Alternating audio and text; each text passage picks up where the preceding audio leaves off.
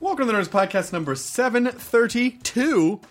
At midnight's on at 11 o'clock for the next couple of weeks. So my hell finally has an ending point at some point. Oh, I you tune son in of at a bitch. midnight. How dare you. Like, Where is it? How dare Is you. it It's gone on an hour forever? earlier. I guess it must have ended. I guess I'll just uh, get rid of my DVR for it. Yeah, just throw your DVR I and threw the, my DVR away because I just call it the at throw it midnight in the, machine. in the dis- disposal in the but I sink. guess what I should call is the accurate title machine. No, okay, all right. You know, I did kind of fuck us a little bit by calling it at midnight. I never, it never occurred to me we might be on at another time. I mean, your At original pitch of 11ite. no, it's not eleven night. Eleven night. hashtag at eleven night. Elevenite sounds like uh, uh, some type of uh, like NASA a groovy does sound Mennonite is what really it sounds weird. No, like. no, to it's me. it sounds like an element. You know, like an element that would Okay. bring down a superhero. yeah. Ah, he's brought elevenite. we can't get to eleven. There are no elevens anymore. It's a base ten world in this comic book. Yeah, completely base ten world. Um, but uh, yeah, that and then uh, I'm gonna be hitting. I'm going to Texas this week for the Fun Comfortable tour. Ooh. Houston, Austin, Dallas, and then uh, the following week in Buffalo, and then Toronto for JFL 42. Tickets at funcomfortabletour.com.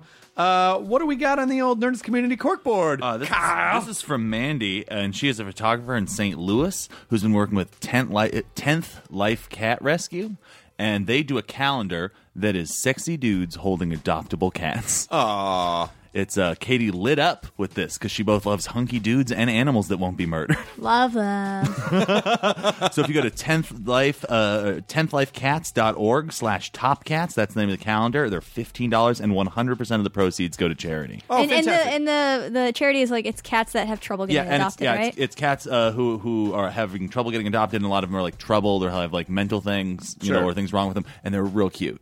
They're All real, right. real cute cats. The guys to are real cute, hunky too. dudes. I'm sure the guys also have a string of problems that you know, if you want to adopt them, they they might you know. Oh, that could work too. You wanna do that? Oh man, just double dip. Yeah. I'm just gonna get Take a hunk everything and a that's cat. Mm, on May. I would like everything on the menu, please. yes, all of it, all of it, entree and dessert. Mm, yes. Uh, I'd also like to tell folks that uh, we are screening The Hive tonight, Yeah. one night only, um, through Fathom Events. If you go to nerdisthive.com, the screening's at 7.30. We uh, shot some extra content uh, to air before it as everyone's coming in, you know, to sit down. Uh, and uh, it's, it's 7.30, and this is the, you know, it's like the first uh, really uh, wide distribution movie that we that we have with Nerdist and... Uh, it was uh, Yarvo was just in the David Yarveski was just on the podcast a couple days ago. Uh, wrote and directed, and it's a super fun sci-fi horror thriller movie. gonna and be uh, awesome. so go tonight. yeah, Go, go tonight. Go, to right Nerd- now. You're at work. Go ask that person that you're like. We never hang out. You want to go to the Hive at a Fathom event? You're fired. I'm your boss. Actually, now my heart is melted. you didn't say Nerdist was distributing it. I had to fire you so we could actually legally Oh, go out. there HR we go. doesn't really Yeah. appreciate that. Uh, So uh, go to nerdisthive.com and join us. There's uh, we're screening it at a ch- shit ton of theaters around the country. Probably one near And then you. afterwards, make out with your boss. Make out? No, you can't. You can't tell. I mean, if it's, I guess if it's, It's your consensual. choice, if it's your choice, you can do it. Yeah. But your boss shouldn't try to make out with you. But you, no, you I should think make out with your boss. You could try. Yeah. That's legal, Yeah. right? Like, I don't. I think that's. I don't legal. know. But if it's not, it's super hot. Yeah, Kyle. Especially all riled up after watching The Hive. Why are you looking at me now? I'm your boss. Hey, boss. Oh, I'm not going to take off my shirt and hold a cat with. So don't. I feel like you would. That seems like a thing you'd do. I would actually. Yeah, I absolutely. Like would. I'm in pretty good shape, and I do love cats. Yeah, I'm just gonna hold this. Ow, ow, ow, ow, ow, ow, ow, ow, ow! I need a shirt. uh, this episode of the podcast is Shirley Manson. Yeah. God, she was rad. I love. First of all, I love garbage, and second of all, Shirley Manson was it, as Sometimes rad. people are exactly what you hope they were going to Oh. be, and you're real happy about it. so cool and Oh, funny. you are a cool rock star who's hilarious. Garbage's 20th anniversary tour is uh, going on right now. Tour starts in early October, and dates and tickets can be found at garbage.com. And let me give this to Kyle Stam advice. I've seen them before, and they're phenomenal live. also, uh, props for getting garbage.com. I know, That is right? some- I was Hey, man, that's some early stoked internet and I stuff. that is some looked that up. early interneting right there. That is some excellent early interneting right there. And now, the Nerdist Podcast number 732 with the super kick ass, awesome, hilarious, and wonderfully talented Shirley Manson. Katie, roll the thing. Now entering Nerdist.com.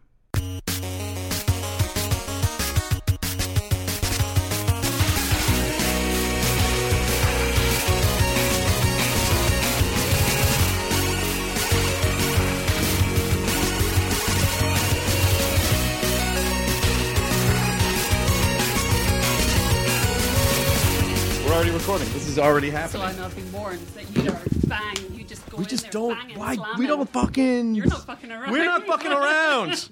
this is podcasting. this is serious. I um I saw you at a sushi place a few weeks ago. Uh-oh. And I was, t- but I'm very shy in public. I don't like bothering people. But I wanted to go like, I think you're coming on my podcast. And I go, Oh, I wish you had. That would be But I didn't. No, because then, because then, what are you supposed to say? Like, okay, enjoy your fish. Like, yeah, what are you it gets a supposed to bit au- awkward. say? Yeah. Which sushi joint was it? I'm, I'm desperately racking my brain now. Uh, Was it Called- Sushi Park? It was sushi Park. see, I see. It's very good. It's really good. but they I took we took my mom there and my poor mom could was not comfortable with the concept of they tell you like what you can put soy sauce on and what you can't yeah, it's really funny, isn't it? and my mom not soy sauce. yeah my mom's like "Well, d- do I have to follow that? I'm like, yeah, that's part of the you guys part of the thing.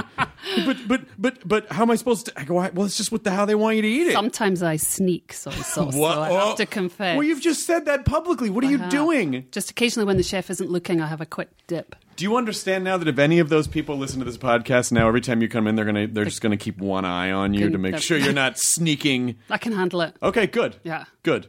What do you get? What did you just like defiantly just like put in the soy sauce? Like, what are you gonna do? Something like that. I'm gonna do arrest me. yeah. That's so rock and roll. You got to. That's so rock and Yeah, roll now. that's really Put- rock and putting roll. soy Woo! sauce on sushi. That She's uh, burning it up with the rock and roll over here. I heard Shirley Manson put so- soy sauce on sushi that she wasn't supposed to. Fuck, man, she doesn't care who she pisses off. That's right. The records are selling fast like hotcakes right now. the soy sauce, the soy sauce incident is your next album, Mm-hmm. uh, which is just all about different ways to defy the sushi park chefs. The place is so good, though. It is. It's. I had. A, I'm just thinking though by you saying that you saw me in Sushi Park. I'm thinking back to last night, and I saw someone in the car park of the su- supermarket that I go to. Yeah. Who may or may not have been Jason Siegel. Uh. But I wanted to believe it was Jason Siegel, and he looked at me and he went hi, and I, I was sitting outside with, with my dog, and I went hi. And then he carried on walking and he walked into the supermarket. And to this day, I will never know whether it was Jason Siegel or not. I'm going to tell you that contextually, it sounds like that might have been Jason Siegel oh my God, I'm dying. because he probably Jason Siegel would probably be very comfortable just saying hi, Hi. To, to people. But it was the casual way he did it. It was so weird. But I think I think sometimes when people both know who the other person is, even if they haven't met, they still there's still a familiarity of like, oh hey, Well, I'd just been to see his film at End of Tour, and he was in like a big, fat, schlobby kind of physique in that Yeah, movie. yeah. And in and in the car park last night, he wasn't like that at all.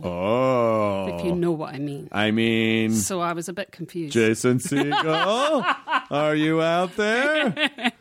No soy sauce. so I wished I'd said I loved your movie, but I didn't. I just went hi. All right. Well, if I Jason's coming on the podcast, right? Mm-hmm. Yeah. Well, he's- you can clarify for me. I'm gonna find out. Did you see Shirley Manson in the parking lot Did of? you see uh, a weird girl with pink hair and a little dog look at you strangely? There's no way he doesn't know who you are. Of course there is. No, there isn't. Yes, there is. I completely disagree. He's I not com- from my generation. He is. What are you No, talking he's about? not. He fucking is.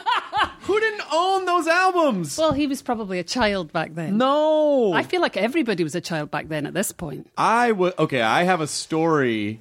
I have a boring story about you. I mean, I have an amazing story about uh, about that first garbage album, which was I was working at K Rock at the time in 1995. Now I'm really scared. In 1995, and I love that album. Queer had just come out. I'm, if I'm not mistaken, Queer was the lead track off that album, right? Well, it was one of the first singles. Yeah, it wasn't the lead, but And so I listened to that album because you know we would get K Rock, you would get CDs at K Rock every week. You'd get to go in and like go to the music director's office and pull all the CDs that you you know you get.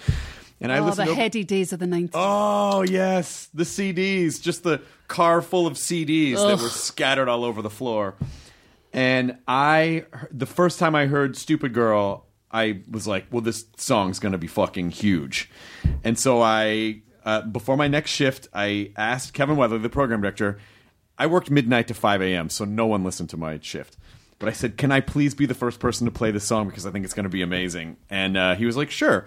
And so I made a big deal because I you never got to break any music in the middle of the night ever because no one it was Everyone's too wasted. everyone's too wasted no one's listening people work graveyard shifts or they're on drugs and so uh, they don't even count the ratings from midnight to five that's how bad it is there Oh, was yeah, no that's phone brutal. screener, yeah and so uh, and so I, I made this big deal about this is a world premiere And so I think I may have been the first person to play Stupid Girl on the radio. I love you. So uh, I absolutely.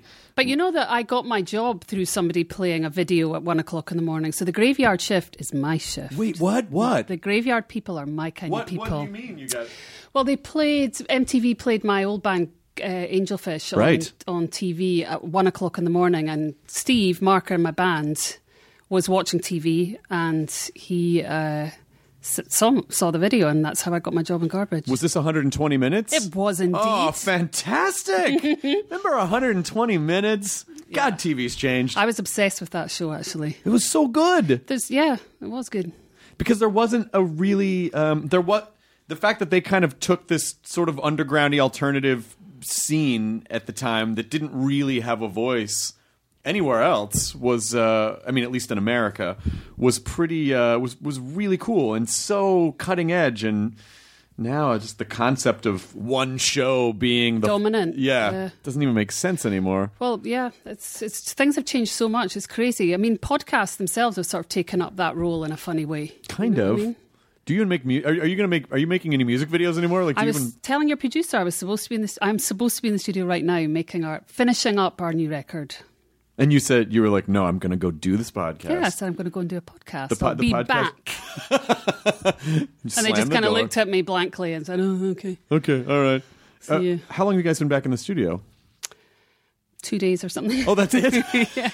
well, we we all get on each other's nerves so much now that we have to break our working periods into two week increments, and it actually works perfectly. We don't get on each other's nerves really that much that's anymore. really funny. Well, I mean, Yeah. at this point now you've been together like 20 years, yeah. which is such. a They're like my brothers, you know. and We we really there's a lot of eye rolling in the studio um, between us. I mean, we love each other desperately, but we all get on each other's nerves. So it's a two week increment period, and it works really well.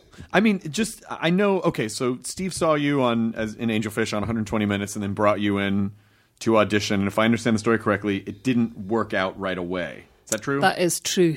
S- but then you came back, and then it worked out. And then I rocked their socks off. fucking you put soy sauce on. Yes, I everything. sure did. I splayed the whole place with soy sauce.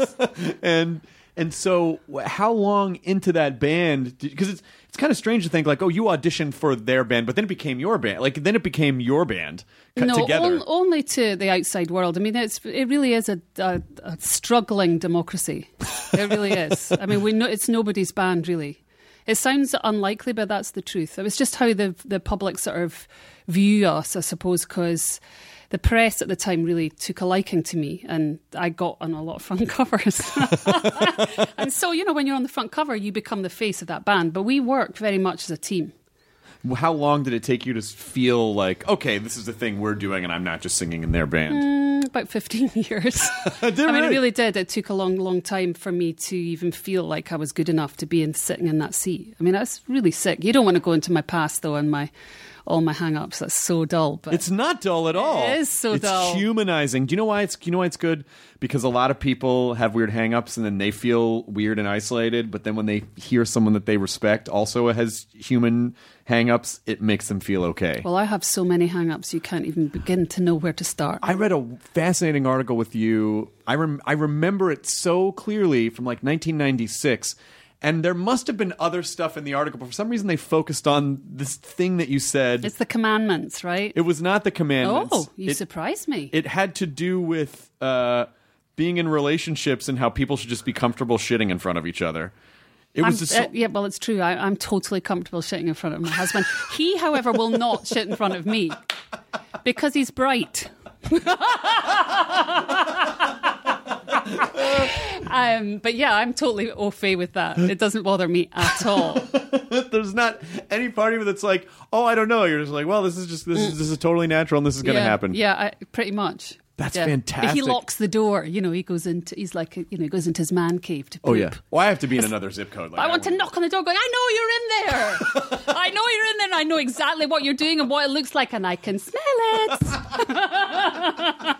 You know, I just want to say that doesn't help the process because he's probably just frozen inside like a like a scared gopher. Rabbit, yeah. yeah, just Probably. just in in his little in the little rabbit hole, just like please please, just please, please. I don't know why it's so terrifying. I don't know why. I mean, it is, it is, it is, and I, I'm I'm the same way. Where because I remember reading that and how I, it impacted me so much because I was like, I can't even imagine being that comfortable with my. Yeah, I don't know where that comes from. I, I have no idea. I came from a very earthy family, though, where there was a lot of pooping jokes, and that I love poop jokes. You know, that stays with me. Anything to do with with body functions really make me laugh. Yes, they're the best. because they make people they shut people down so fast. I find it fascinating. It's instantly humanizing. It's instantly puts us all on the same level, no I matter guess what so. your status in life is. I, I, that must be what it is. Something you, like that. You still have to. You still have to do that. I can't believe we got here so quickly. Yeah. I, well, it was, you know, th- I've been holding on to this for like 19 years. This is very cathartic for me to get to It's- discuss this It's with been you. fantastic for me too. You can talk about that as much this as you is when want. we light up cigarettes. Uh,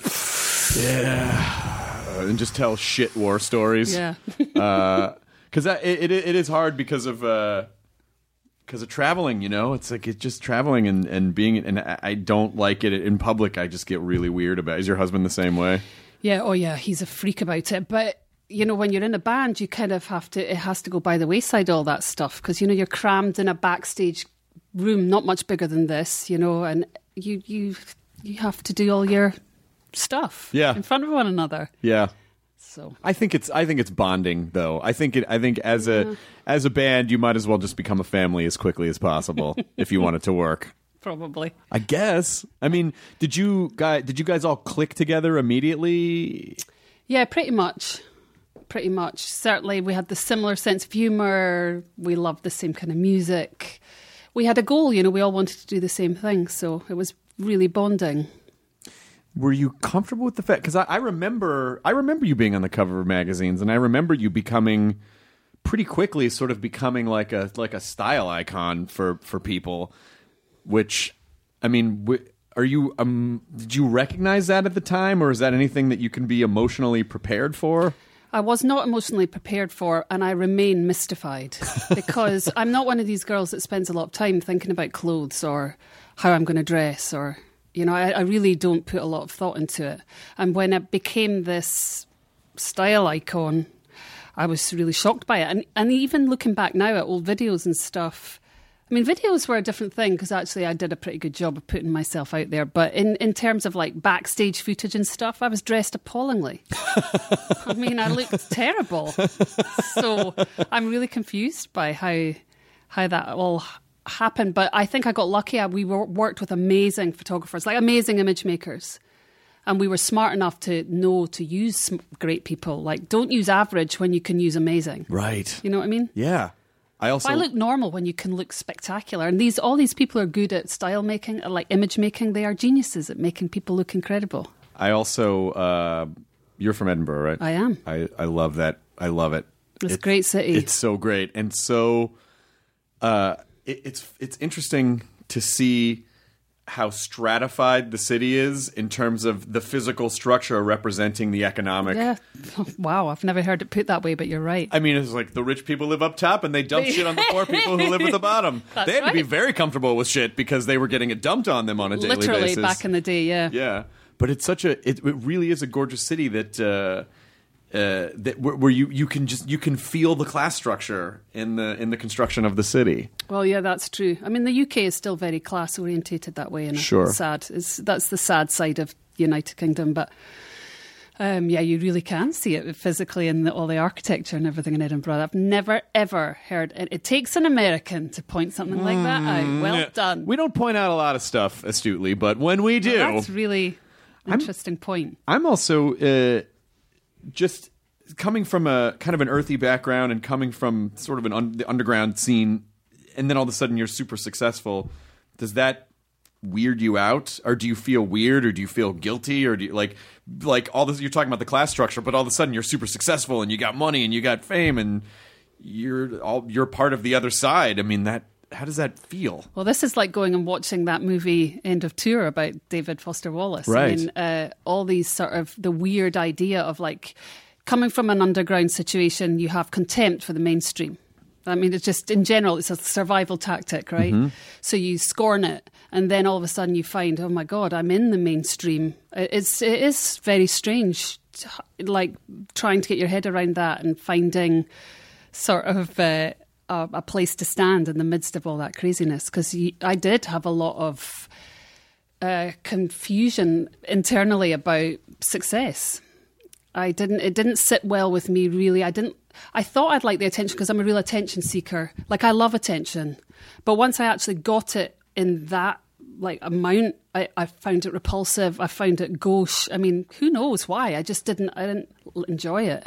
I hated cameras. I hated. You know, my husband at the time was getting followed around with by paparazzi, and and it was really intrusive, and I did not enjoy it at all. Yeah, I don't think anyone would think that was fun because I don't think. But we- tons of people do, you know, they love it. They can't though. I mean, like I just think as humans we don't want to be spied on all the time. It's just it's just it just feels counterintuitive. You I feel like you need some sense But that's of because you're a sane person. But don't I, know if think that's true. the ones who cultivate that kind of constant fame, they they see intrusion as you know affirmation. I guess that's true. I guess it's also probably not different than a physical drug in the sense of you're getting a rush of something and you get addicted to that and then Yeah. the more and more you get it, the more and more you crave it and then you got to And you wonder why the paparazzi aren't outside your door. I think they, they operate. then like you that. start, and then I think that's when people start misbehaving because then it's like they're like spoiled, chil- like bratty kids, and like, oh, I'm just gonna be shitty and get attention. So it's a, it's really, it's really or very sexual, or you know, right. rebellious, or wh- whatever.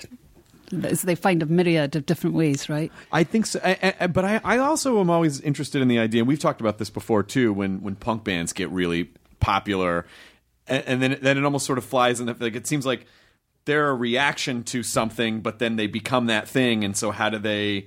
How do you find inspiration, or how do you how do you continue to? Do you have to completely change? You know, because I, I was imagine they'd be like, "Oh, I don't know. I- Maybe this isn't so terrible." Well, it must be difficult because, of course, like like I said, when you're on the outside of something, you're contemptuous of it because it's a survival tactic. You know, if you longed for to be in a club that you're never going to be part of, or you think you're never going to be part of, it would be really upsetting. So, you, you know, I think human nature just decrees that you find ways of rejecting clubs that you can't be part of. Then when you find yourself in that club, I think it depends on your your internal makeup, you know, how you handle it. Some people are destroyed by it, you know, like all these famous artists that we know too well, Amy Winehouse, uh, you know, Kurt Cobain, they all they are destroyed by all that. And then there's people who flourish under it. And then there's the people in- who are sort of like me who can somehow manage to handle it but are very discomforted by it a lot of the time but that said there's lots of great things about it don't get me wrong you know there's there's nothing more incredible than writing a record and having been like I was you know I was in a band for 15 years really before I went and played a show where there was an audience of Oh my any God. of any real amount Really? coming to my show yeah You must have been, you must have just been a tiny little gelfling. well, when I you was sta- a, a gelfling when I started. I was sort of almost 15, I think, when 15, 16 when I started playing gigs. And then really, garbage really broke round about my late 20s. So, you know, Was that a good time for the success to well, it's hit? incredible because you're so innocent. You have no idea. All you know is like, oh my God, people are coming to our shows and I don't have to worry so much anymore. And, you know, I can pay my bills. I mean, that's a big thing, you know, when you can start paying your bills. It's incredible, Yeah. for any of us. But then, you know, you come the second record, the third record, then it starts to get a wee bit weird because then you're the success is is runs in tandem with the rest of your life and you're trying to juggle the rest of your life which is getting slowly eradicated by success because you're always away from home so you don't have any relationships you miss out on all your friends having babies and you know blah blah blah ad infinitum like it's not it's crazy it's a crazy way to live constantly being that kind of in that kind of success yeah, you only have so much energy. I mean, you can only you only have so much energy to devote to stuff. Yeah, I mean, of that- course. That's that's it. And and and maintaining a relationship where someone can understand uh th- even if they understand on an intellectual level, it's I mean, trying to it's difficult to connect with some with people when you're just gone all Well, the you're time. usually too tired to come back and then discuss it. You just don't Yeah. want to have to discuss it because you're too tired. You just want them to understand. Yeah, and and so much of your and so mu- and you know so much of your relationship energy is devoted to the audience.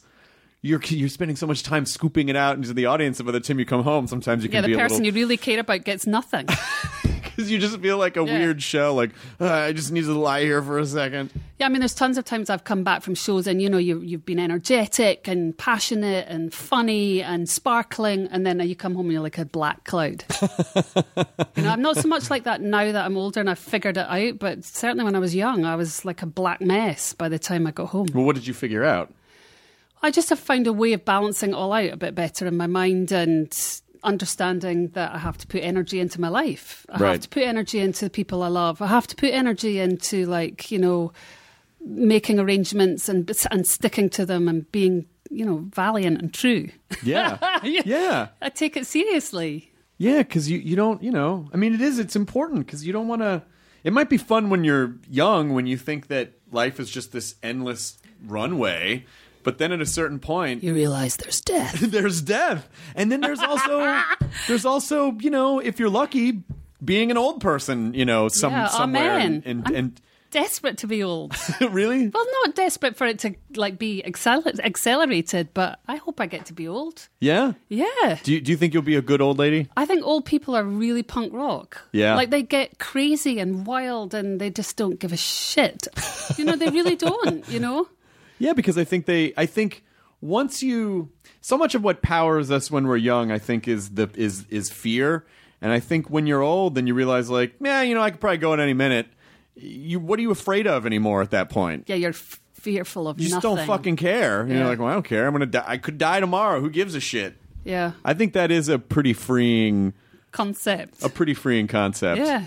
Um, I'm not looking forward to dragging my balls on the ground, but other than that, I yeah, think well, it's gonna- that's the horrible side of it all, which I try not to focus on. But you know, when I was young, I was I literally felt scared twenty four seven.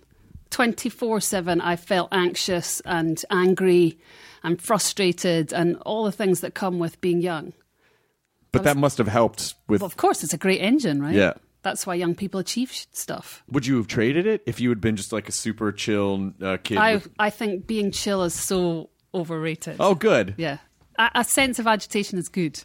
Well, I think it's good too because I think and I think a lot of people who because I've I've been anxious. I mean, I've been an anxious person my whole life, and I think letting people know that you can actually do something constructive with it as opposed to just just bearing it Eating your tail. Yeah, exactly. But but if you can actually, if you're going to experience it, then you might as well do something fun with it. You know, I Yeah. mean, seriously. I think so. and I think that's why a- any of the creative endeavors is really important because you're just like putting that out there. Yeah. The, the problem is, though, of course, when you get to my age, it is hard to keep the engine stoked, which I am managing to do. I don't know why I manage to still be enthusiastic and I'm, s- I'm not cynical and I'm not tired and bored.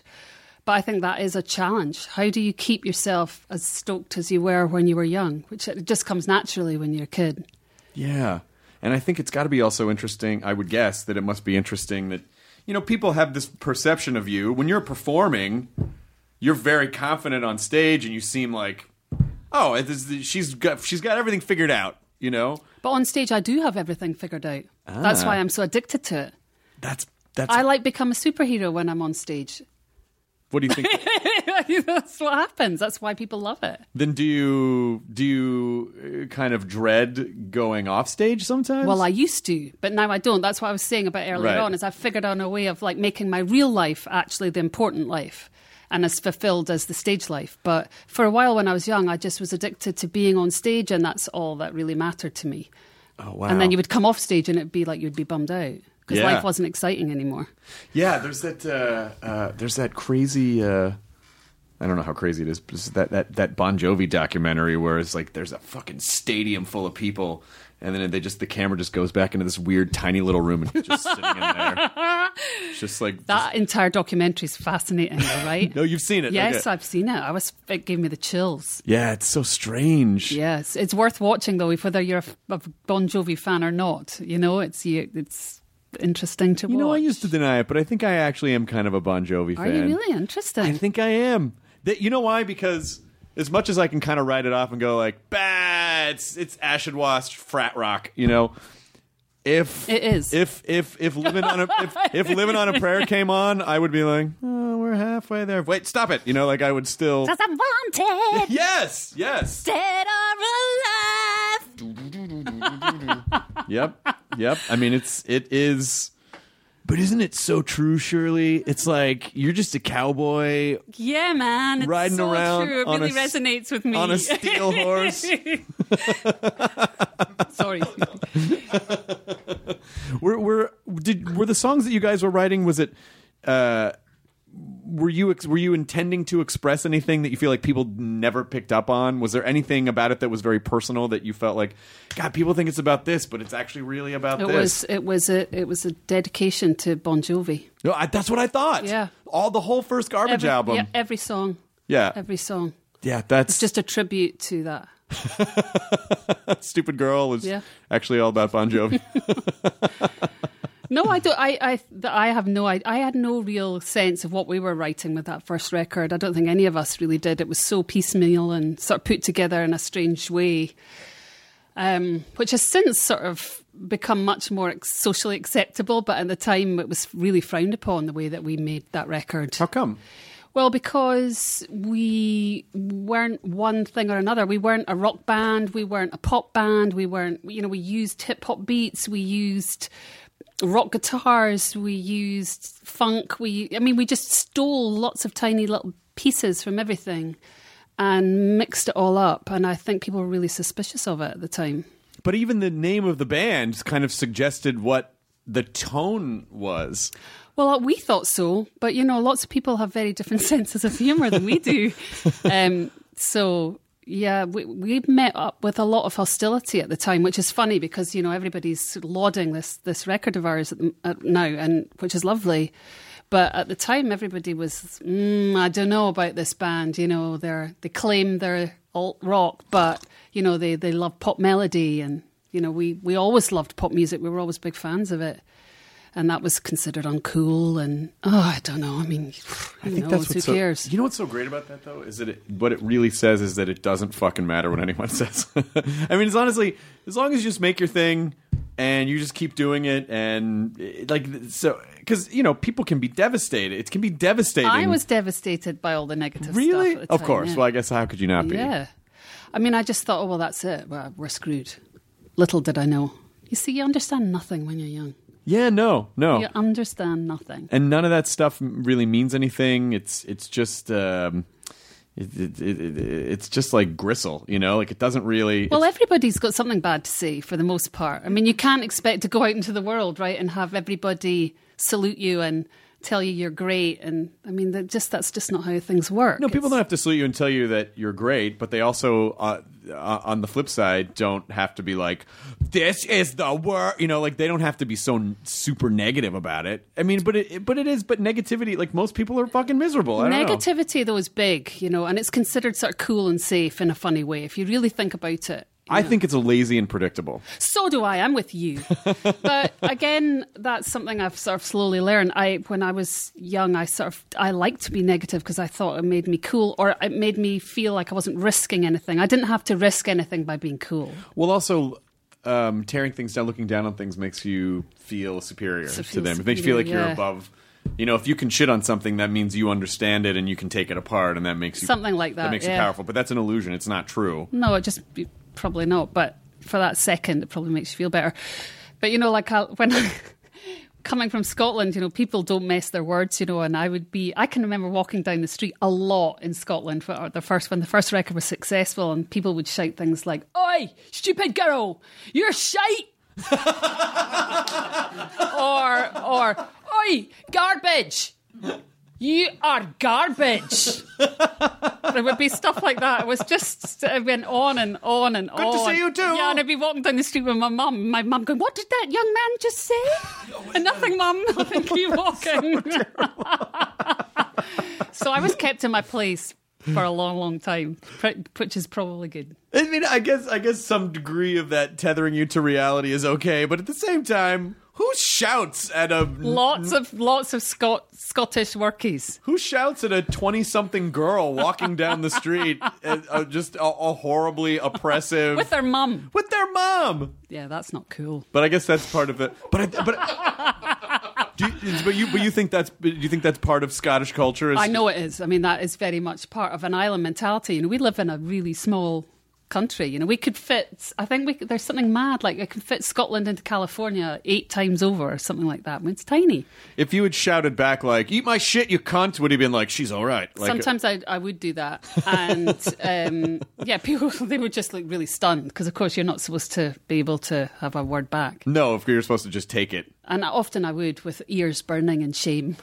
Did you? Because it seems like uh, I've always suspected that you're funny, and and so Why? because it's just well, first of all. I don't know how to take that. the pee, the, the, the pee and shit article. Like that's a Oh, funny that's a God, funny yeah. thing to say in an interview. And so I wonder, was the press not th- w- when you're in a band? Sometimes I feel like you don't get the same leeway as if you had been a comedian. But when you say stuff and you're fucking around and people take it seriously, d- did you get yourself? Did you get in trouble a lot?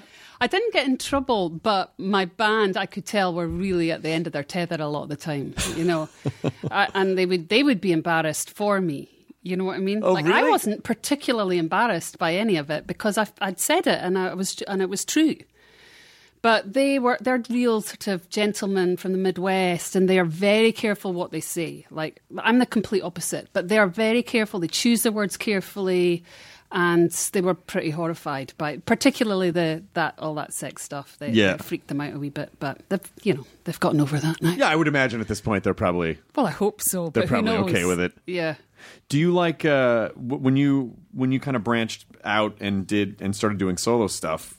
Did did that have a different dynamic for you? Is it something that was? Did you miss that group? I mean, I was imagining every time you work with a different group, there's a whole new thing that happens. Did you? do- What did you learn or discover about yourself when you started doing solo stuff? Well, I never actually did the solo stuff. It, w- I, I dabbled in it and it ended disastrously with what surprise, some more major label interference. So it ended poorly, for which I'm eternally grateful because I believe in bands. I believe in uh, people working together, augmenting each other through your weaknesses and your strengths. I, be- I believe in that. I think it's a really beautiful ideal. And I think the idea of a band is very romantic for me. I find that that's just something that has always filled me and my imagination up. And so I'm proud to be in a band and not be a solo pursuer. What Uh, did the What did the label do to fuck it all up? Oh, it's a, such a fucking long story. It's so boring. But they, I was going to do it with Greg Kirsten, who was at the time, who's now a really well known music producer. But back then, nobody knew him.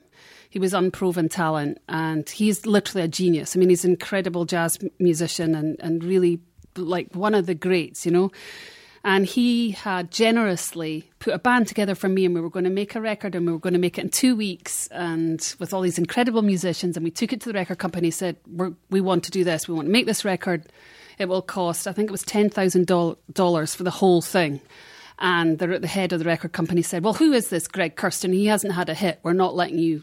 We're not letting you waste your career like that. We see you as a, as an international pop star, and you know you have the potential to be as big as Annie Lennox, and and and they put the kibosh on that project. And then Greg Kirsten, literally, I think three weeks or something later, had a massive hit and has done nothing but continue to for the last I think five years. Just over over like ten grand in two weeks. Yeah. Why is it gonna? Why do you care? Why is Yeah. it gonna hurt you? To, Yeah. I don't think. Uh, I- I, I don't think. I don't know. I would hate to think about how many amazing things got squashed because of Idiots. How many things almost happened because of situations like that, where Yeah. one t- dude just got a bug up their ass about something. Well, that whole, I think a lot of the industry in the last sort of 10, 20 years has gotten very conservative. You know, all they want is hits. That's why, it, you know, all they sign is pop artists. You know, they, Yeah. they want hits. That's all they care about.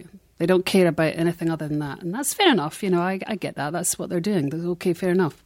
But there are still. Do you feel like there are still adequate channels to? Get things out into the world without traditional radio play. I do, yeah, definitely. I mean, I think it's been proven, you know, you can have a hit on YouTube, you know, without anybody knowing who the hell you were, you know, three months previous. Or Yeah. there are definitely ways of doing it, but I feel like all the artists that do break out like that, they're the exception to the rule. You know, in general, they're phenomenons. You know, T- to rise above the fray, you need a distribution, you need promotion, and that takes money. And who has money? The labels have money. So, you know, yeah, you can be lucky and have a breakout. Um, somebody was talking about Lindsay Sterling the other day on YouTube. You know, she's become a like hugely successful on her own terms, but that will happen once out of millions of artists. Yeah. So the so the record companies still do have pull. Yeah, they have power. yeah, definitely. It is the the the promotion is really seems to be the most challenging part of it. That you can perform you can do a show in a city and feel like you've done a shit ton of promotion for that show and you leave a city and someone will drop in still the go ocean. When are you gonna when are you gonna come perform and do like I was just there? Yeah. Where, Yeah. I- how could you how'd you miss that? There's so much noise in our culture, right? I mean, everybody talks about, oh, social media is so great for young artists. It's like, well, is it? It's just another.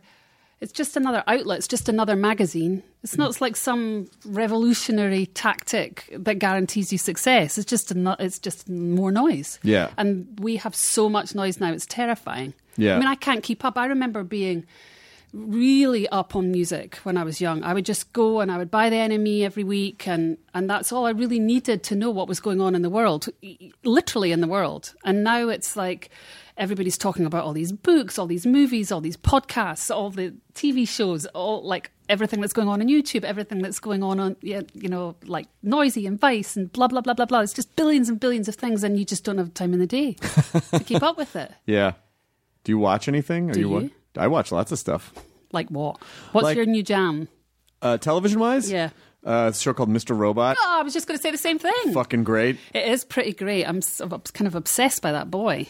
Yes, Rami Malik. They were Yeah, he was just Rami- on. Rami Was and he? Christian Slater were just on. He's great. and uh, that uh, are you caught up on the series? no, no, I, Oh, Okay. I I fell won't- asleep in the middle of it last night. Okay, I won't say. I won't Don't say a word, but I am really enjoying it. I won't say that. everyone dies, but I won't say. No, I'm Oh. kidding. Uh, no. Yeah. So Mr. Robot's really great. My girlfriend and I watch shit tons of horror movies. Like every. Honestly, Oh, I can't deal with that. No? no, no. Not a horror fan? I go. I feel literally think I'm going to vomit if I watch it. Uh, oh, that's so interesting. I, I would I would have pegged you as a horror fan. No, not at all. It's too intense. All Way right. too intense. Okay. So what what what what do you watch? Um, well, I'm kind of obsessed with Broad City. Oh, great, Um, great. just finished Abby and Silicon Alana. Valley. Yeah. Uh-huh. Silicon Valley, phenomenal. Although I don't think the second season was half as good as the first. really. No. Oh. Ah. So I was kind of bummed out, the truth be told. I hope it'll pick up for the third. Shit. Shirley Manson has harsh. decreed. God, hey, you're really mean. what? I, just- am mean. Was an opinion. Oi, that show was shite. What? yeah. So that's that's the Scott. That's the Yeah. Oh, Scott part coming out. Yeah. By Silicon Valley, you were shite this second season. That's gonna be the fucking headline. You know, what's so funny. Things have started to happen on the podcast now that are like Brian Cranston was just on, and he was kind of talking about how fascinating he thought Trump was, and made it very clear that he thought he would be a terrible president. And that he had terrible ideas, but he thought it was really interesting the way he was kind of shaking up the other candidates. Well, it, it's it's dementia. It- like It is- demented demented behavior is always fascinating to watch. It's fascinating, but then all these news outlets picked it up like Brian Cranston thinks Donald Trump is refreshing. And it's like, no, you didn't Yeah. even listen to this. That's not But what he see, said. it's interesting you should say that because I have a real problem with how the press behave at the moment. Like, it seems like they take no responsibility f- whatsoever for for their craft. Like, they just go willy nilly, just grabbing headlines so that they get as many hits as possible Yes. to secure their survival. But it's so irresponsible the way the press treat people and situations and, and, and they put all their efforts into the most mundane things when really dreadful things are happening all over the world that they just choose to ignore. Yeah, there's no craft in lowest common denominator. It's- yeah, it's true. It's just- I mean, there's no. If they're just trying to get traffic, you know, then it doesn't really.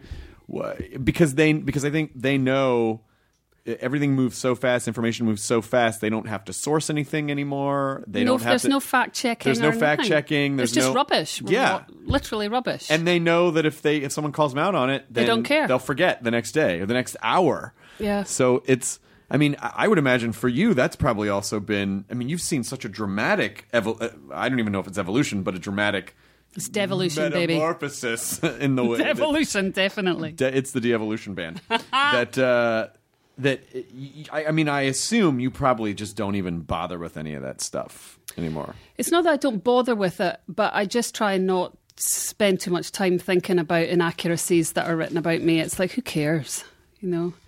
But it does bother me when I see really irresponsible journalism that puts people's lives either in jeopardy or or causes them a lot of suffering or like that's just it's just not cool. Do your job, Yeah. you know. Yeah. Did you uh, were you ever comfortable with being a role model? Because you, you, you you are, and you I mean, like I, I would imagine, you know, a lot of young women probably looked up to you as a as a as a strong guiding force. Did did you ever feel responsibility with that, or were you like, no, no, no, no, I'm I'm damaged. Don't look at me, or were you were you cool with it?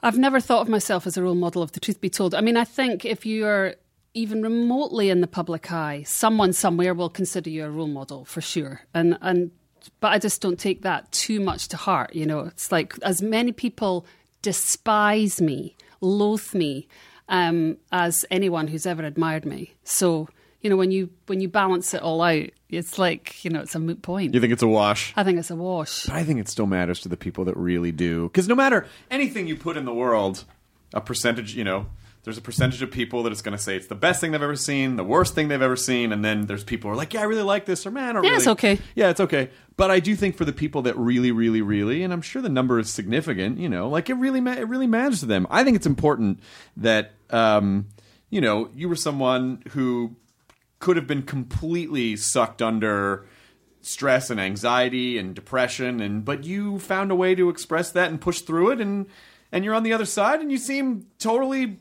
you seem Nice. cool. You seem nice. Do I seem nice? You do seem nice. oh.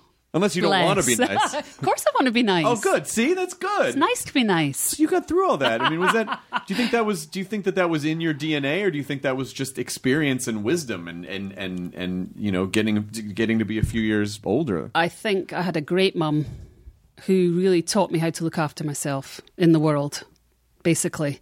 And growing up in a small island where you really don't get to behave any any way other than be a, just a, res- a, a sort of decent, normal person. Yeah. You know, in Scotland, you will get the shit kicked out of you if you behave in any starry, fancy way. You know, they'll laugh at you. That's pretty cool. Yeah, it is cool. That's what's so incredible, I- I think, about the Scottish culture is they just ha- they just s- tell it as it is. They see it as it is. They tell it how it is, and you know, occasionally you'll meet the odd buffoon, but in general, people are sort of like everyone will hang out in the pub, and everybody sees everyone as an equal. Everyone believes a l primarily in socialism, Scotland. Like the strong look after the weak, the young look after the old. You know, it's just sort of inherent in the culture. I mean, I'm I'm over glamorizing and and sentimental sentimentalizing the culture that I come from, but at the same time, there are threads of that there that I see are not necessarily here in Los Angeles. For a and there's random almost in, example, in defiance of the vertical class structure.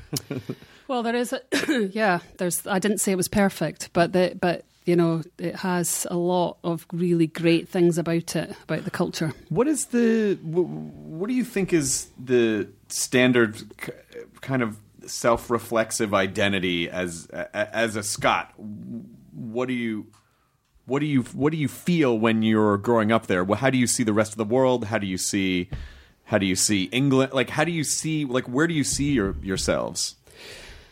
Well, because of the great, you know, empire that we, you know, we got taught about at school.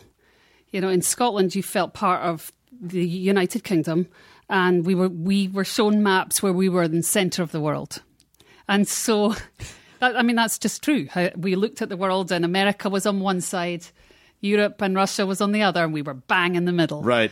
And uh, so we are tiny, but we believe we're mighty Right. and that and that is definitely a part of that Scottish psyche. Um, and we have a very rich history that a lot of again when I came to America I was shocked at how young the culture like the culture was. You know, we have centuries and centuries of great writers, artists, you know, dancers, opera singers, you know, blah blah blah, kings, queens, you name it, you know Yeah. and we have all the folklore and, and all the history and that that really holds a country together in a funny way that I notice isn't necessarily here in America. But what's beautiful about America is because it is so new. It doesn't have any of that elitist shit that you can come across when you, you, you come into Europe and you encounter some of the attitudes over there towards America. But I think I think what we do have is sort of a Youthful arrogance. I think there's Yeah. a youthful arrogance. But in- also, I think an innocence. I, I, I have. I mean, I love America deeply, and it's important to me, and it's done nothing but good for me. It's been an incredible country to me and generous, and I believe in the principles that that I feel exist in this country. And you're right. I feel like there's there's there's exuberance and there's youthful optimism. But there's a real innocence here, which I love, um, and and I don't think the rest of the world really understand that. You know, they don't don't understand that actually America's not arrogant necessarily; it's just innocent, and often innocence can come across as insane arrogance. you know, that's you true. know. I mean, I really believe that. I guess that's true. It breaks my heart because I know when I go to Europe, I can see that a lot of the bigotry towards America that has built up over, well, you know, since probably the t- the Bush, you know, administrations, Sure. and it breaks my heart. Yeah, but I think also, I think I I have witnessed being overseas and seen uh, uh, Americans acting, you know, a little entitled. Ooh, yeah. you know, or it's like where it like you can't pull where. Where's my ham? s- My jambon sandwich? God damn it! Jambon? That's a true story, by the way. I was in a cafe in Edinburgh, and there was an Am- American couple sitting there. And in, excuse me, I was in Paris, and I was in a cafeteria in Paris, and this American there was saying, "I want a ham sandwich," and the, the lady was going, "Je ne comprends pas, qu'est-ce que c'est?" You know, and and he was Jambon like, fromage. yeah. and the guy was going, a sandwich. I just want a goddamn sandwich. A jambon sandwich, goddamn it. I was like, oh my God. I was just dying. Yeah, you can't you can't go to Europe and pull the old "I want to speak to the manager." Like they, they don't give. A shit. They don't give a They're shit. gonna speak to them. Where's my jambon sandwich? Ugh. By the way, fucking really good bitchy American accent. That was fantastic. That was really You're fantastic. very kind. do you uh, are you going to do more acting? Do you want to do more acting stuff? I do want to do more acting. Every now and again, I go for an audition um, and don't get the role I'm up for. um, but I, I really would love to do more sci-fi. Actually, when I saw Mr. Robot, I was like, "See, this is exactly the show I want to be on," because it was kind of similar to the one I w- had been on. You know, Yeah. smart sci-fi is really my thing. You're referring to Terminator, I am the Sarah Connor Chronicles. correct. Top the class. Was that uh, that had to be fun? Being a It's Terminator amazing. show. It was amazing. It really was. It was, it was unbelievable. It was like I, I felt like I was living in a fantasy. Yeah, was it because the, the the television process is is a little less immediately gratifying compared It's to hardcore. compared to you know you could go out and perform in front of 10,000 people but the television is like wait there for 7 hours we're going to need you for 15 minutes go wait for another 7 Yeah, hours it's and brutal, then- actually. and then in 8 months then you'll see the thing that you If made. you're lucky. if you're lucky yeah yeah, yeah, yeah, yeah. yeah. I was g- quite shocked actually because I was like, "Oh, I can handle this. I've been in a band for a decade. I know what this is like. I know the studio system." I got the shock of my life. Day one, I was being manhandled by the director, you know, and like I was used to being like, you know, when you're a lead singer in a band, everyone's like, "Could you ask the singer if she'll uh, walk over here?" you know, and and instead, I was getting physically grabbed, and I was like, really close to going mental, you know. yeah. Um, and then you're right, you're just hanging around in your trailer all day long. And then they're going like, oh, we're going to need you in two seconds, but th- we've just changed the script and you're going to have to learn the script in 20 minutes. And I'm like not used to that. So I'd be freaking out, you know. I'm not very good at memorizing stuff. I feel like there's a reality. I'm gonna. Are you on Twitter? Mm-hmm. Okay. I feel like I need to. I, I want to connect you somehow with Sam Esmail, who is the creator of. The I know who showrun- he is. Okay. S- And uh, I, and I was gonna go, Sam. I just just a pitch. Shirley Manson as the leader of a punk uh, Cyber. Scottish uh, uh, hacker Cyber group army. called Clan Shite.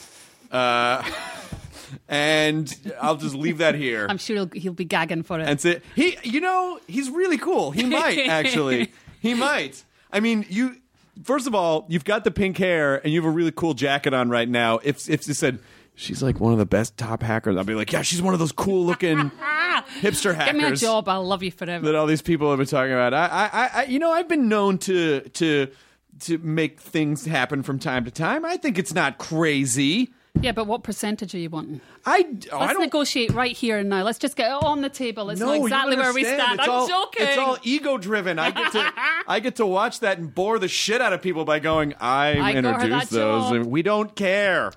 I just wanted to take your order. I think that's cute that you like doing that for people. I do. It's fun. I like doing it for people too. Yeah. It's fun, yeah. What i- i- is there an example of something where you spotted a person somewhere and connected them with something, and then that became a thing? Yeah, kind of. Yeah. I don't think you should ever tell unless it's like. some Oh, okay. kind of- Yeah. Of course. But yeah, of course. I One think time you it's saw a great. young Jason Siegel in a grocery store parking lot. Did, It was hot. it was. It probably wasn't even Jason Siegel though. That's what's so funny about it. I heard Probably it. some, just some dude going hi and me going oh hi. Did I tell the Jason Siegel story on the podcast before? There's a pretty amazing Jason Siegel story. There's a my friend Greg Barrett does this live show sometimes called Bring the Rock, and you go on as a How do I know that name? Bring the Rock No, Greg. Ba- because he wrote a book called He's Just Not That Into You. Oh yes, duh. But Okay, he's a got it. comedian, and that was a weird side Yeah, yeah, thing yeah. that he did. It does not represent his. But anyway, this show, Bring the Rock, was a show we used to do at Largo all the time, and you would, you know, you, you- you'd go on and tell a story, and then you would about music, some something that affected you musically, and then you would cover a song with the that there was a band, and you would cover the song in a, in a weird way. And he told this story about Jason Siegel doing it one time up in San Francisco. They were performing, and Jason Siegel was kind of hammered, and he came to rehearsal and he wasn't really nailing the song, and they were like, "Oh boy, this is gonna be, I don't know what we're gonna do about this one." They go to do the show. He fucking nails this, like destroys. Super hammered, destroy allegedly destroys. Then at the end of the song, while people are on their feet freaking out, he goes. uh he rattles off a series of numbers and he goes, "That's my phone number. If you want to hook up with me, I'll be over in the corner." Walked over to the corner of the stage. Some girl like walks up to him, uh, and then they left together. That's super hot. Yeah, that's fucking punk. rock. That's- I would never think to do that. I'm in love with him. I, I would think. never think to do that. I, I, I feel like I would talk people out of like I mean we could hook up but I you probably you probably there's better things you could be doing with your time like I don't I can't imagine I can't Would you imagine really? yes See, yes but that's its own form of hotness too, right, girls? no that's I appreciate Boys. that you were trying to I appreciate No, that but it's you were- true. It's like the opposite, though, isn't it? It's just a different tactic. It's the same tactic, just in the opposite. I I really don't think it's a tactic I, really genu- don't want. I really don't think you'll like me. I'm really. Not, I, am I'm just. I am know not you that think I know interesting. you think and that's a tactic uh, I think but, it is. but I honestly I challenge you, sir. That's Well, uh, a tactic. God damn it! I don't know how to meet this challenge. no, I really because I, I I don't have any. It's it's it's not like I'm like "Hmm," like I don't re- I never expected it to work. I always just assumed. but I bet you it did work. "Mm, I don't know. I mean, maybe sometimes. But you Or know are what you it is? still a virgin? Yeah. I One of knew these it. days, I'm going to be inside a lady. um, I, uh, I I think it probably goes back to grade school, which where I was not. I think a lot of your adult life is like trying to make up for shit in grade What school or- or happened in grade school? You must tell me now. My I'm, my mind is. What happened? boggling. It wasn't anything crazy. So my family moved a lot. I was never a popular kid. I was I un, I was a late bloomer. I was into super nerdy shit that the other kids weren't into, and I didn't relate to them well because I thought they were all kind of mouth breathery, and so I just didn't, you know. But but I didn't really I didn't really socialize well with other kids, and so I just didn't. I- It was very hard for me to not feel rejected constantly. Interesting, because you're so socially adept. Well, now I've been, you know, and I do. I've been doing stand up for 17 years, and I'm doing. I've done hundreds of podcasts and been hosting television shows forever. So I like that sort of broke me out of a lot of that. And did you feel that way with with mu- like did that did did that? Mm-hmm. No, you're uh, you're basically. I'm really connecting. with I feel the same way. yeah. When you so you were a pretty shy kid. Ye- mm, Yeah, I was a funny mixture, uh, you know, of shyness. I'm, I'm sure we're pretty much the same. I mean, we seem really extrovert, but we also have this like really warped shyness. I think it's learned. I think it's a learned extrovertism. Uh, you know what they say about shyness, right? what It's grandiosity.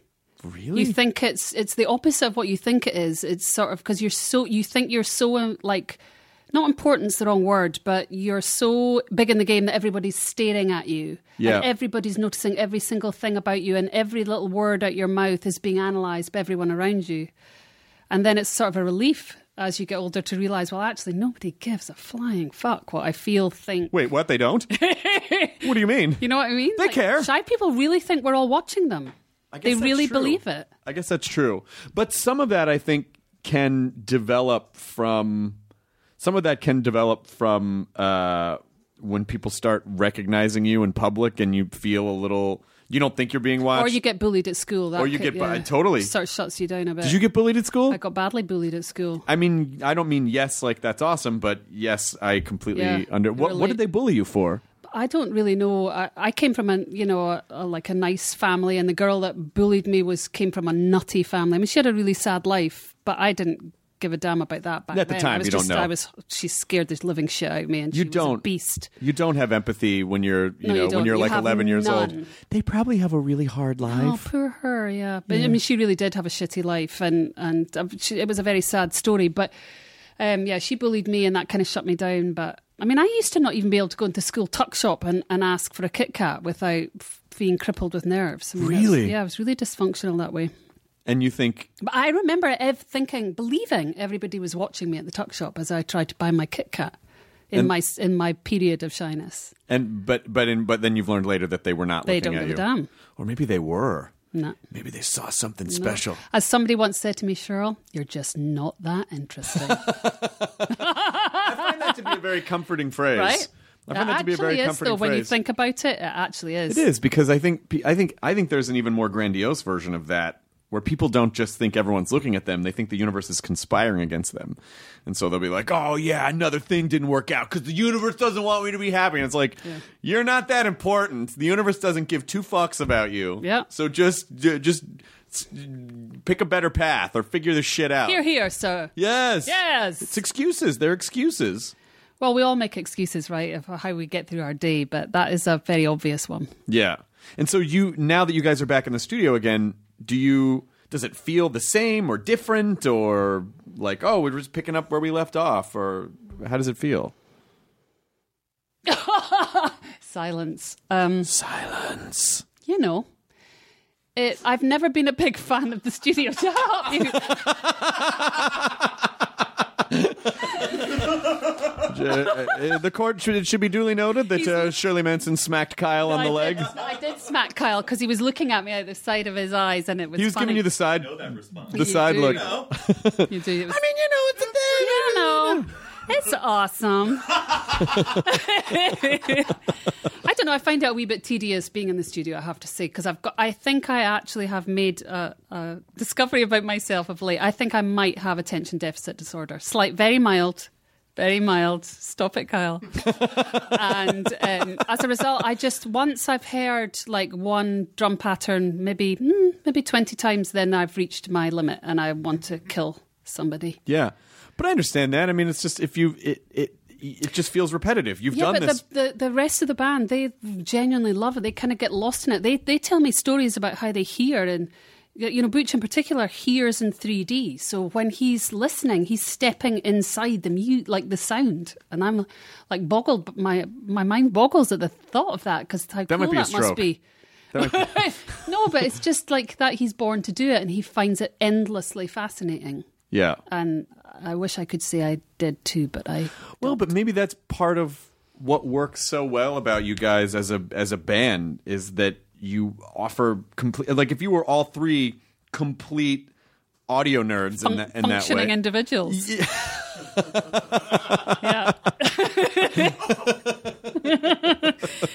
no, but you're right. It's that's why it wor- it does work. Of but you course guys it are- does. you're going on are you when does the tour start? You guys are going on tour we go on tour. I think it's the third of October. cuz you're playing the you're playing the Greek here? We are. I can't believe it. I'm You've so never played the Greek excited. before? Never played the Greek. What the fucking shit? I know, but that's what we said. I we can't were like, what believe the it. fuck? Why are we not playing the Greek? You I know, can't- it's our twentieth anniversary. Let's I do have it. find that hard to believe, but I but that's that's amazing. No, I'm excited. I might I think I might have to come you to that come? show. Please yes, come. I will come to that show. Please come. I do, I live near there, so I oh I- well, then you have no excuses. I I can yeah. Colin, are you taking notes?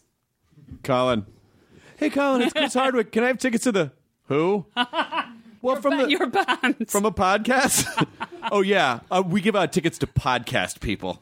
Let's see that. Can't I can't I can't wait for that. Can't wait for that call. But Shirley said, yeah, yeah, yeah, yeah, I won't forget. yeah. Never. No. I won't forget. All right. I'll, I'll be I'll be screaming with, hi Shirley. I do. I remember things like that. do you do you have a do you have a, an iron trap of a memory? No, but for for you know Things like this, I, I do. All right, good. I And I, can't. give my word, I remember. I, I appreciate that. I can't I, I, because I've seen you guys live before. In the when I worked at K Rock, you know, you, you, I'm sure I must have seen you at an acoustic Christmas or like one of the one of the K Rock shows. actually, I've got something quite embarrassing to tell you. What? Is that we've actually slept together. Oh, that was um, that was you. That was me. Oh my god! I'm not a virgin. You're This not is virgin. The best I, news. I wanted to break it to you gently. Oh my god! Was I good at it? You were incredible. Oh. I'm so Mind-boggling. I glad. have never forgotten. but unfortunately, you have forgotten. No, so that I says a lot about my prowess. I got so nervous and I shit everywhere and I, and I developed this crippling fear of poop. No, I'm sure we have probably met at some point at these K Rock do's. Maybe. they I were mean- incredible though. That my some of my happiest memories of the '90s were those K Rock shows, like those Christmas shows. They were Acoustic Christmas. incredible. They were so much fun.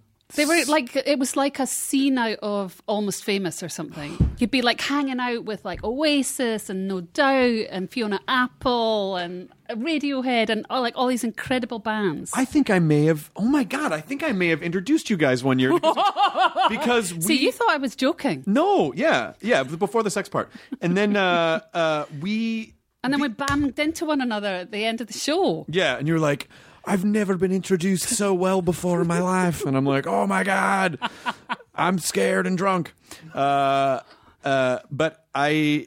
I remember. I'm almost positive I introduced you guys at the at the Universal Amphitheater With the It was- spinning stage, With the right? Mm-hmm. spinning stage, because as a, as DJs there, we had to go out and hey, I'm so and so, and here that, and I'm almost pot. Oh man, Let's put your hands together for the incredible. I'll tell you how I introduced you, and I'm sorry. It's just I'm a complete dork, and I have a weird sense of humor. Uh oh, the stage was turning and i had a mic it's like a song lyric. it wasn't it, it's not going to be when you hear what i said the stage was turning and it seemed so presentational to me I, s- and i could hear my voice booming in the universal amphitheater i said ladies and gentlemen the magic of David Copperfield. and, and then there was a weird smattering, and I'm like, I'm just kidding, it's garbage.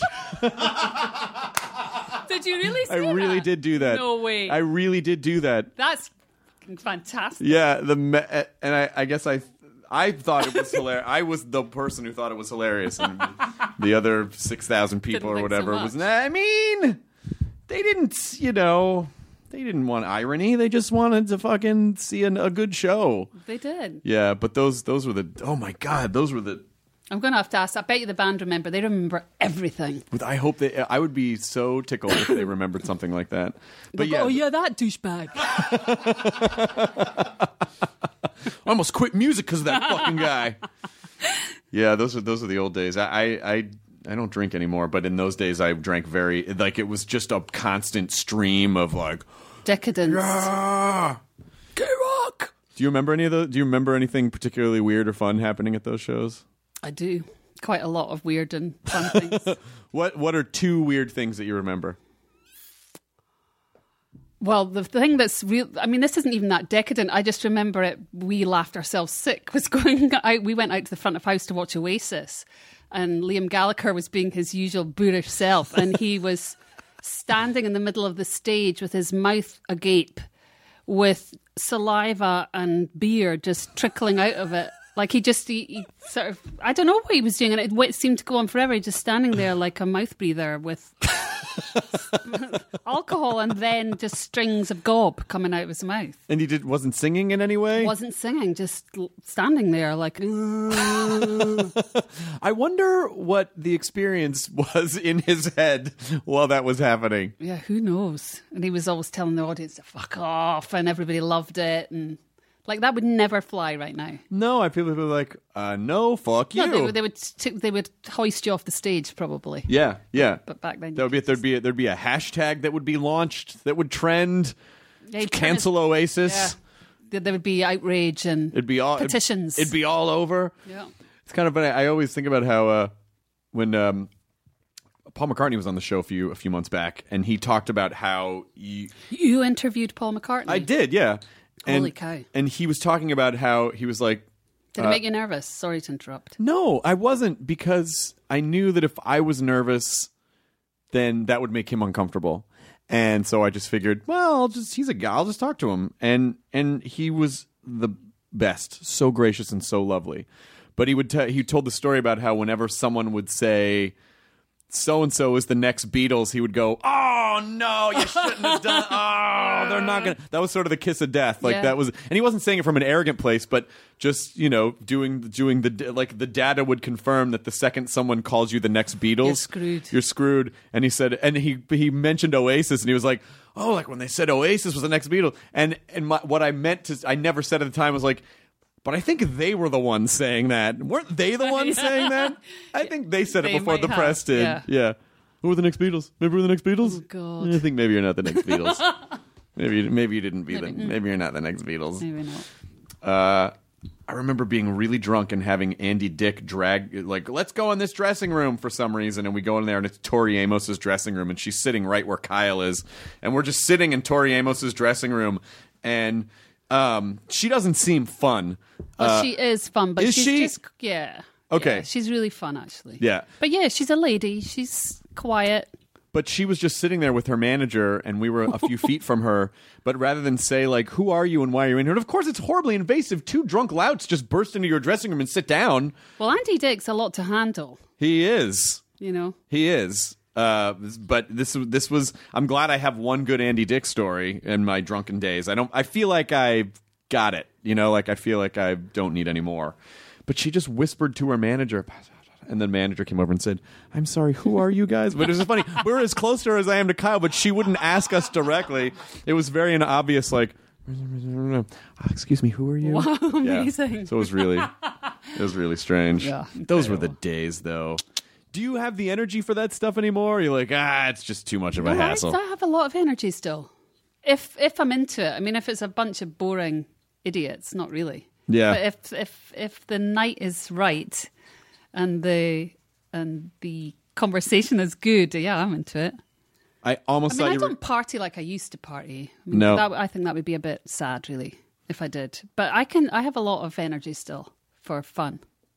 I- I feel like it's it's a constant challenge to keep uh, finding adventure because the because you like comfort is really nice.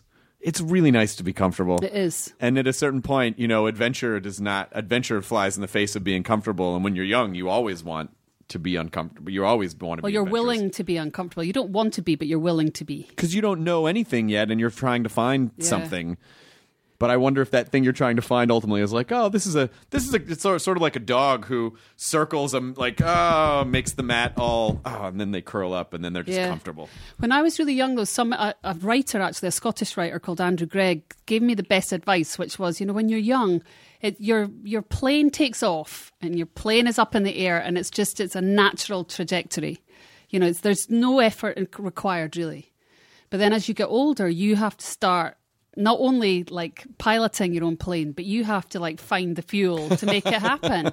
And and it, I- it's always really stuck in my head. It's like I have to make things happen for myself. I have to engineer adventure because it's not it doesn't come to you like it does when you're young because you you know you're so open when you're when you're young you're willing to do anything i would i worked so much for free and i would do anything anyone asked me if it seemed even remotely good fun and then you get older and you just say no no i'm not doing that are they going to pay me no and you just people just stop and do nothing in the end they don't take any risks they don't do anything new they don't do stuff that they don't feel that, that they're in charge of or that they know how to master and i just feel like that you really have to do that constantly. And my dad actually is a great inspiration for that too, because he's like nearly 80. He just went to Africa on a bike and rode 400 kilometers for charity. And none of us, his daughters, thought he could do it. We were all like, there's no way you can do this. You're, this, you're insane.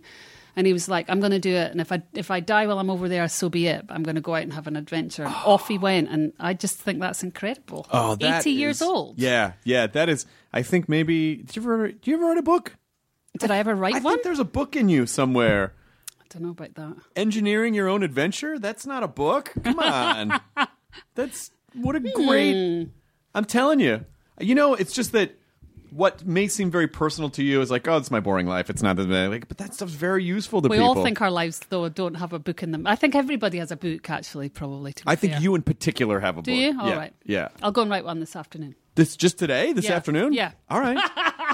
well, it's a b- b- breaking news story, I guess. um, it should be out by tomorrow. I would, Yeah. if you're going to write it this afternoon, not? you can put off recording for another day. Okay. Fuck those guys. Yeah. Like you can, you can. Kyle's wazzing himself laughing over here. Uh, Kyle, Kyle's our he's our walk around Muppet. Like he's just a he's just a bundle of uh, of furry delight. He's a he's a he's he's a happy go lucky, but he's got a dark side. Kyle knows more about music than anyone I've ever met.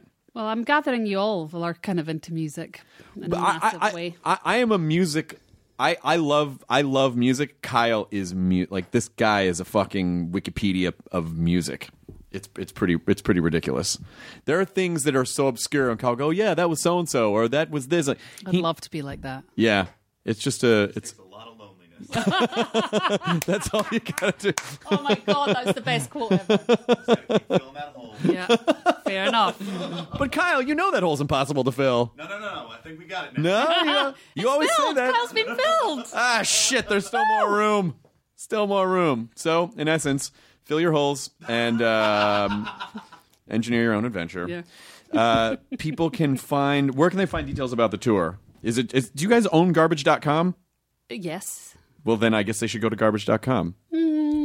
Yeah, I mean, you know, there's the myriad of social media platforms, isn't there? Yeah. I mean, I, I can't keep up at this point. Literally, I feel like I'm being introduced to a new one every day. Yeah. Are you on Snapchat? Oh, I knew you were going to ask me that. Are you on Snapchat? I just recently uh, was somebody said to me, you know, we need to get you on Snapchat. You'd be really good at it. And uh, I was like, well, show me how it works. And then I just I looked at how it worked, and You need to Snapchat your goddamn jambon sandwiches. That's what you need to do. oof, You need to Snapchat. Snapchat your fucking sandwich. now I just sound like TJ Miller.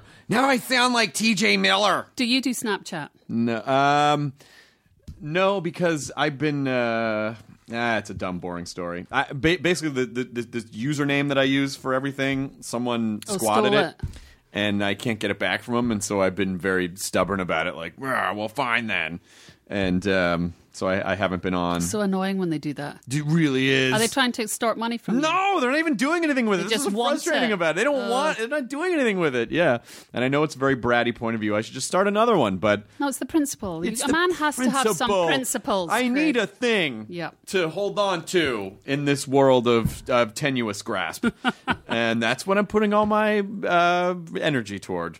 So uh, yeah, I don't know if I if I ever get it, then I'll I'll be on. I'm on pretty. I'm on everything else, but I Are like they- uh, social media. When I looked, when I looked at when I got my tutorial on Snapchat, I I could see the uses for it and how fun it could be to torture your friends. yes, but That much I clicked onto really fast. How I could wreak havoc in my manager's life, for a random example. What is uh, what is one example of, of havoc wreaking that you would? You could just, you know, I'm not even going to get into it here of what I intend to do because I still intend to do it at some point. but I just think you could really creep people out.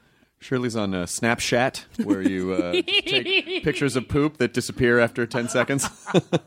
I'm not. I'm not scatological like that. I'm not- I don't want to look particularly look at poos. okay, you don't want to look at them. Not really. Okay, No. good. But you know that's an option if that's a way that you wanted to use it. Yeah. Well, there, there's that. You're- That's true. You're welcome. For Interesting. that idea, if Okay, want thank to. you for You know what that. you guys could do is you, you, you could start periscoping some of the stuff. That I you're, knew you were going to mention Periscope. Periscope. Why? because Well, why have you not got it on right now? um because I don't think Because it's then it for- wouldn't be a podcast. would it? Well, no, I, I actually. Well, the reason that I the reason that I don't is because I feel like it's a lot to ask of a guest. Like, hey, can we live stream you? I feel like there's something that's very cozy and comfortable about just being able to chat with just audio. So what would you use your Periscope for? Periscope. Pray tell. Periscope, I think is for is for situations that just feel sort of like you need to be there. You just it's like it's it's an experience. Here I am walking on stage. Well, walking on stage, like I've periscoped a bunch of walks out to uh, talk shows. Like if I do like the Tonight Show or something, I'll, I'll periscope or like Conan, I'll periscope from backstage so people can see what it feels like to walk out and see the crowd and stuff. Or, uh, or my friend April and I did 32 minutes of car jams the other day, driving from between shows in San Jose and Sacramento, just singing. And you shared that. We shared that because it sort of felt like, oh, we're all on a road trip together. So we fucking we were singing uh, we were singing Colin Hay songs and Wham songs and unironic Hall and Oates and Michael McDonald. It was fucking great. Hall and Oates are great. They're Songs fucking are great. fantastic. Yeah. They're all good. They're all They're good. Really good. if you were gonna cover a Hall and Oates Maneater. song, Man Eater it would be Man Eater. Yeah. I've actually sung Greg Kirsten, who we go back to earlier, the producer. He has a band called Bird and the Bee, and they did a whole cover album of uh, Hall and Oates songs. And I sang backing vocals on Man Eater. I've already lived out that dream, Chris. Uh, What is the what are the backing vocals on Man Eater? What Oh, here she comes. just in the background? I know Bird and the Bee. Yeah, of course. That's awesome. Yeah, See, you've already you've already lived your I've dream. already lived my dream. Hall and Oates bucket list Yeah, checked. baby. All right. I'm very excited to see you at the Greek Theater because I do believe I'm in. I'm gonna town. hold you to that. I'm gonna be there. Cal, you're my witness. I'm gonna I'm gonna bring my lady to a show Yes, at bring the lady. Greek Theater. Does your husband come to the show? Uh, he works at the show. Okay, then then yeah, Yeah, good. yeah. What does he do? He is our engineer, both on in the studio, and he runs all our system basically. oh, that's really cool. Yeah, he's That's the guy. That's nice. it is isn't- nice. it It's is- nice to be nice. it's nice to be nice, and it's nice to like. It's nice to just know that that. It's so funny. I think uh, having that there waiting for you when you're done with a show is nice. Like I love when my girlfriend's at a show because I just feel like ah, it's just nice. I can just like I have that to look forward to when I get Oh, off this stage. is so cute. Shut up. you stop it. All right. Normally, um, so we end our show. We end our show with uh, a, a, a phrase that has become sort of a philosophical mantra, where we tell people to enjoy. We say, "Enjoy your burrito." It just means enjoy your present as it's happening. I But- understand. We have exactly the same s- sort of uh, custom in Scotland, What's that? except it's enjoy your haggis. Yeah, I think that's the that's it. That's the, I think you just you just planted the flag at the end of the podcast for us. At the- It's going to be enjoy your haggis. right pleasure. now. yeah, which is a which is it's like a Scottish burrito. Yeah. made out of a sheep. It is Uh, so enjoy your haggis. the end. the end. We did it. And I'm gonna uh, see if you will sign our guest book. I will. A lot of my favorite, uh, my favorite doctor from Doctor Who is Scottish. Peter Capaldi, Uh, David Tennant. David Tennant. Although Capaldi's great. yeah, Capaldi's great, but so David Tennant is too. But do you watch the show? Yeah, You of do? course I do. Are you recording this? Yeah. What What's your favorite season? Oh, I'm sorry. You're choking on water. I can't believe I just stumbled into the Doctor Who. Swallow that water so we can talk about Doctor Who. That is so sad. Are you a hooey? I'm a Whovian. If you're a hooligan, I hear that just means you like the Who. Uh, it's a much different. I go group. way back to Tom Baker. You're a Tom Baker, yeah. And and Craig Ferguson is a is a John, John Pertwee. Pertwee, yeah. that was his guy. Yeah, John Pertwee was amazing. We got Tom Baker in the states, but it was on PBS, right. and then we didn't really get. We didn't get the we didn't get like Sylvester McCoy. We didn't get the '80s Doctor Who really, I I- yeah, I was I was too grown up at that point. I was uninterested. but now you've come back to it. Come back. Oh, good. Did you did you did you go through the, the Eccleston and the Tennant and the Smith and the Capaldi? Have you followed the whole? I wasn't. Yeah, I should watch what I say, but uh, I wasn't a huge Matt Smith fan. No. But you you've come back with uh, Capaldi. Mm. I love Peter Capaldi. I think he's a gr- genius. He's great. I didn't know how he was going to attack this one, but he's so he, that that his his doctor is so fucked up and dark. I really Twisted. he's so Dark, twisted. right?